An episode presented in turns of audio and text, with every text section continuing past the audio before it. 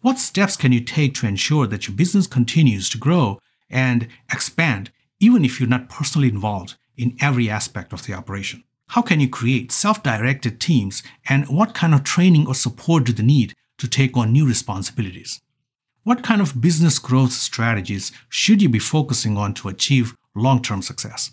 Those are some questions I have for the business philosopher in you on business growth and expansion.